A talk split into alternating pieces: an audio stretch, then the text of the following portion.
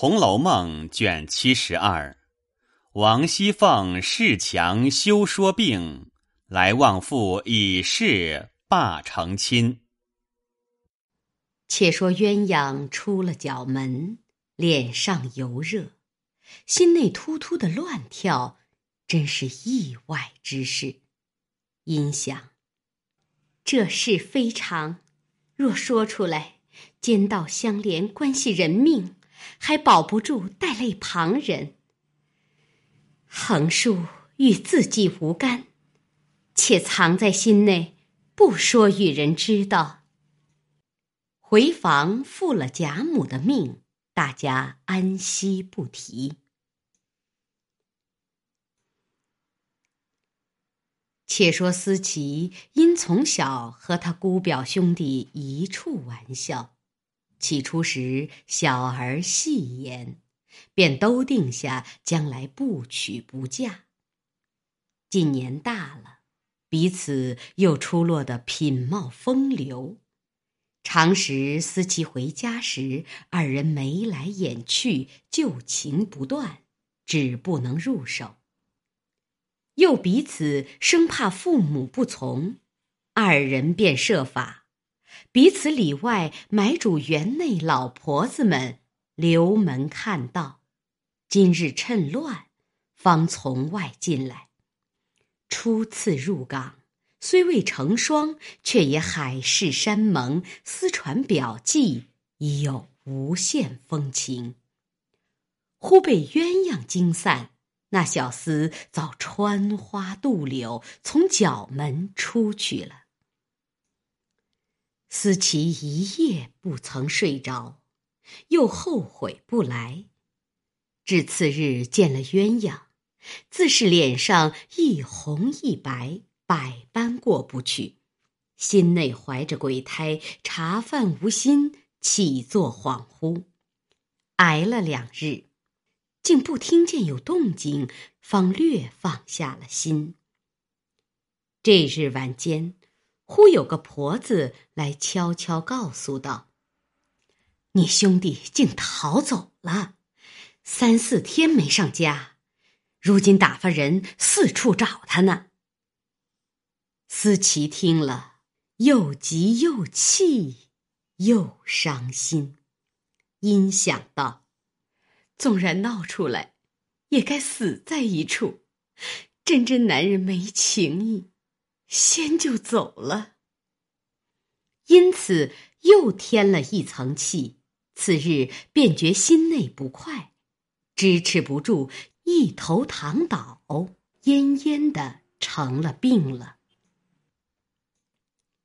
鸳鸯闻之，那边无故走了一个小厮，园内思其病重，要往外挪。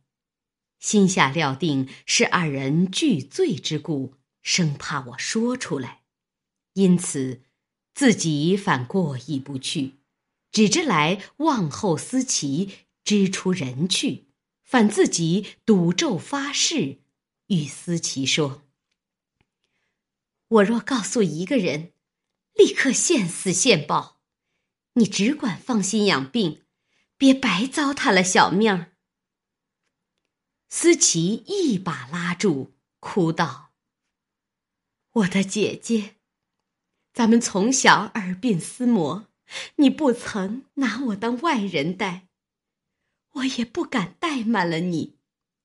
如今我虽一朝走错，你若果然不告诉一个人，你就是我的亲娘一样。从此后，我活一日。”是你给我一日，我的病要好了，把你立个长生牌位，我天天烧香磕头，保佑你一辈子福寿双全的。我若死了时，变驴变狗报答你。倘或咱们散了，以后遇见，我自有报答的去处。一面说，一面哭。这一席话，反把鸳鸯说的心酸，也哭起来了。因点头道：“你也是自家要作死哟。我做什么？管你这些事儿，坏你的名儿，我白去献钱儿。况且这事，我也不便开口向人说。你只放心，从此养好了，可要安分守己的，再别胡行乱闹了。”思琪在枕上点首不绝。鸳鸯又安慰了他一番，方出来。因知贾琏不在家中，又因这两日凤姐儿声色怠惰了些，不似往日一样，便顺路来问候。刚进入凤姐院中，二门上的人见是他来，便站立带他进去。鸳鸯来至堂屋，只见平儿从里头出来，见了他来，便忙上来悄声笑道：“才吃了一口饭，歇了午觉了，你且这屋里略坐坐。”鸳鸯听了，只得同平儿到东边房里来。小丫头倒了茶来，鸳鸯巧问道。你奶奶这两日是怎么了？我进来看她懒懒的。平儿见问，因房内无人，便叹道：“她这懒懒的也不止今日了，这有一月之先便是这样的。这几日忙乱了几天，又受了些嫌弃，从心又勾起来。这两日。”笔仙又添了些病，所以治不住，便露出马脚来了。鸳鸯道：“既这样，怎么不早请大夫治？”平儿叹道：“我的姐姐，你还不知道他那脾气的。别说请大夫来吃药，我看不过，白问一声，身上觉怎么样，他就动了气。”反说我咒他病了，饶这样，天天还是查三访四。自己再不看破些，且养身子。鸳鸯道：“虽然如此，到底该请大夫来瞧瞧是什么病，也都好放心。”平儿叹道：“说起病来，据我看。”也不是什么小症候。鸳鸯忙道：“是什么病呢？”平儿见问，又往前凑了一凑，向耳边说道：“只从上月行了经之后，这一个月，竟利利兮兮的，没有止住，这可是大病不是？”鸳鸯听了，忙答应道：“哎呦！”依这么说，可不成了血山崩了吗？平儿忙啐了一口，又巧笑道：“呸！你个女孩家，这是怎么说？你倒会咒人的。”鸳鸯见说，不禁红了脸，又巧笑道：“究竟我也不知什么是崩不崩的，你倒忘了不成？”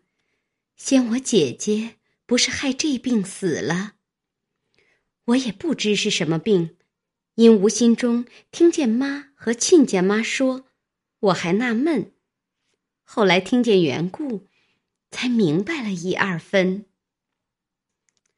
二人正说着，只见小丫头向平儿道：“方才朱大娘又来了，我们回了她，奶奶才歇午觉。”他往太太上头去了。平儿听了，点头。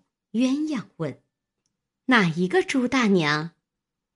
平儿道：“就是官媒婆朱嫂子，因有个什么孙大人来和咱们求亲，所以他这两日天天弄个帖子来，闹得人怪烦的。”一语未了，小丫头跑来说。二爷进来了。说话之间，贾琏已走至堂屋门口，平儿忙迎出来。贾琏见平儿在东屋里，便也过这间房内来。走至门前，忽见鸳鸯坐在炕上，便刹住脚，笑道：“鸳鸯姐姐，今儿跪脚，幸踏见地。”鸳鸯只坐着，笑道。来请爷奶奶的安，偏又不在家的不在家，睡觉的睡觉。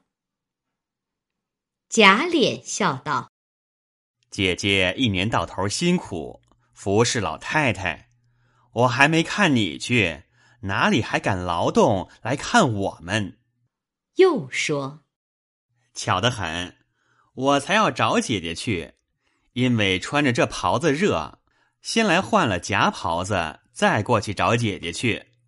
不想老天爷可怜，省我走这一趟。一面说，一面在椅子上坐下。鸳鸯因问：“又有什么说的？”贾琏未语先笑道：“因有一件事竟忘了，只怕姐姐还记得。”上年老太太生日，曾有一个外路和尚来孝敬一个蜡油洞的佛手，因老太太爱，就即刻拿过来摆着了。因前日老太太生日，我看古董账，还有一笔在这账上，却不知此时这件着落在何处。古董房里的人也回过了我两次，等我问准了，好注上一笔。所以我问姐姐：“如今还是老太太摆着呢，还是交到谁手里去了呢？”鸳鸯听说，便说道：“老太太摆了几日，厌烦了，就给你们奶奶了。你这会子又问我来了，我连日子还记得，还是我打发了老王家的送来，你忘了？”或是问你们奶奶和平儿。平儿正拿衣服，听见如此说，忙出来回说：“交过来了，现在楼上放着呢。奶奶已经打发人去说过，他们发昏没系上，又来叨等这些没要紧的事儿。”贾琏听说，笑道：“既然给了你奶奶，我怎么不知道？”你们就昧下了。平儿道：“奶奶告诉二爷，二爷还要送人，奶奶不肯，好容易留下的。这会子自己忘了，倒说我们昧下，那是什么好东西？比那强十倍的也没昧下一遭。这会子就爱上那不值钱的嘞。”贾琏垂头含笑。想了想，拍手道：“我如今竟糊涂了，丢三忘四，惹人抱怨，竟不大像仙了。”鸳鸯笑道：“也怨不得，事情又多，口舌又杂，你再喝上两盅酒，哪里记得许多？”一面说，一面起身要走。贾琏忙也立起身来说道。好姐姐，略坐一坐。兄弟还有一事相求。说着，便骂小丫头：“怎么不沏好茶来？快拿干净盖碗，把昨日进上的新茶沏一碗来。”说着，向鸳鸯道：“这两日因老太太千秋，所有的几千两都使了，几处房租地租。”统在九月才得，这会子竟接不上。明儿又要送南安府里的礼，又要预备娘娘的重阳节，还有几家红白大礼，至少还得三二千两银子用，一时难去支借。俗语说得好，求人不如求己。说不得，姐姐担个不是，暂且把老太太查不着的金银家伙。偷着运出一箱子来，暂押千数两银子，支腾过去，不上半月的光景，银子来了，我就赎了交还，断不能叫姐姐落不是。”鸳鸯听了，笑道：“你倒会变法儿，亏你怎么想了？”贾琏笑道：“不是我撒谎，若论除了姐姐。”也还有人手里管得起千数两银子，只是他们为人都不如你明白有胆量。我和他们一说，反吓住了他们，所以我宁撞金钟一下，不打挠波三千。一语未了，贾母那边小丫头子忙忙走来找鸳鸯说：“老太太找姐姐，这半日我哪里没找到？”却在这里。鸳鸯听说，忙的去见贾母。贾琏见他去了，只得回来瞧凤姐。谁知凤姐已醒了，听他和鸳鸯借当，自己不能答话，只躺在榻上。听见鸳鸯去了，贾琏进来，凤姐因问道：“他可应准了？”贾琏笑道：“虽未应准，却有几分成了。须得你再去和他说一说，就十分成了。”凤姐笑道：“我不管这些事儿，倘或说准了，这会子说的好听，到了有钱的时候，你就丢在脖子后头了，谁和你打饥荒去？倘或老太太知道了。”倒把我这几年的脸面都丢了。贾琏笑道：“好人，你若说定了，我谢你。”凤姐笑道：“你谢我什么呢？”贾琏笑道：“你说要什么，就有什么。”平儿一旁笑道：“奶奶倒不要别的。”刚才正说要做一件什么事儿，恰少一二百银子时，不如借了来。奶奶拿这么一二百银子，岂不两全其美？凤姐笑道：“幸亏提起我来，就是这样也罢了。”贾琏笑道：“你们也太狠了！你们这会子，别说一千两的当头。”就是现银子要三五千，只怕也难不倒。我不和你们借就罢了，这会子烦你说一句话，还要个利钱，真真了不得。凤姐听了，翻身起来说道：“我三千五千，不是赚的你的。如今里里外外上上下下背着嚼说我的不少了，就短了你来说了，可知。”没家亲，引不出外鬼来。我们看着你家什么十重邓通，把我们王家的缝子扫一扫，就够你们一辈子过的了。说出来的话也不害臊。现有对证，把太太和我的嫁妆细看看，比一比，我们哪一样是配不上你们的？贾琏笑道。说句完话就急了，这有什么这样的？你要使一二百两银子值什么？多的没有，这还能够。先拿进来，你使了再说去，如何？凤姐道：“我又不等着闲口垫背，忙什么呢？”贾琏道：“何苦来？不犯着这样肝火盛。”凤姐听了。又笑起来，不是我着急，你说的话戳人的心。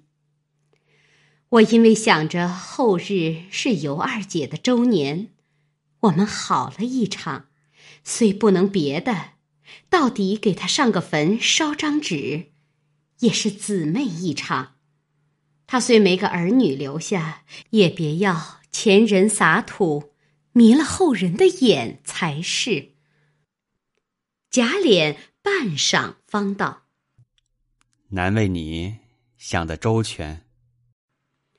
凤姐一语，倒把贾琏说没了话，低头打算，说：“既是后日才用，若明日得了这个，你随便使多少就是了。”